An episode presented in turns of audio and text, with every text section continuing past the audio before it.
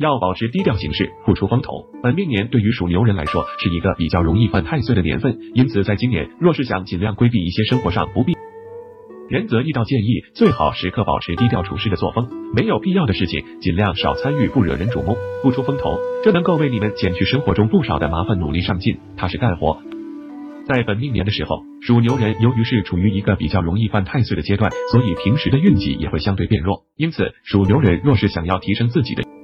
那么在平时则更需要付出比别人多一倍的努力，踏实稳定的干活，切不要过于懒惰和放任自我，否则更会加重你们的困境。尽量少出远门，少。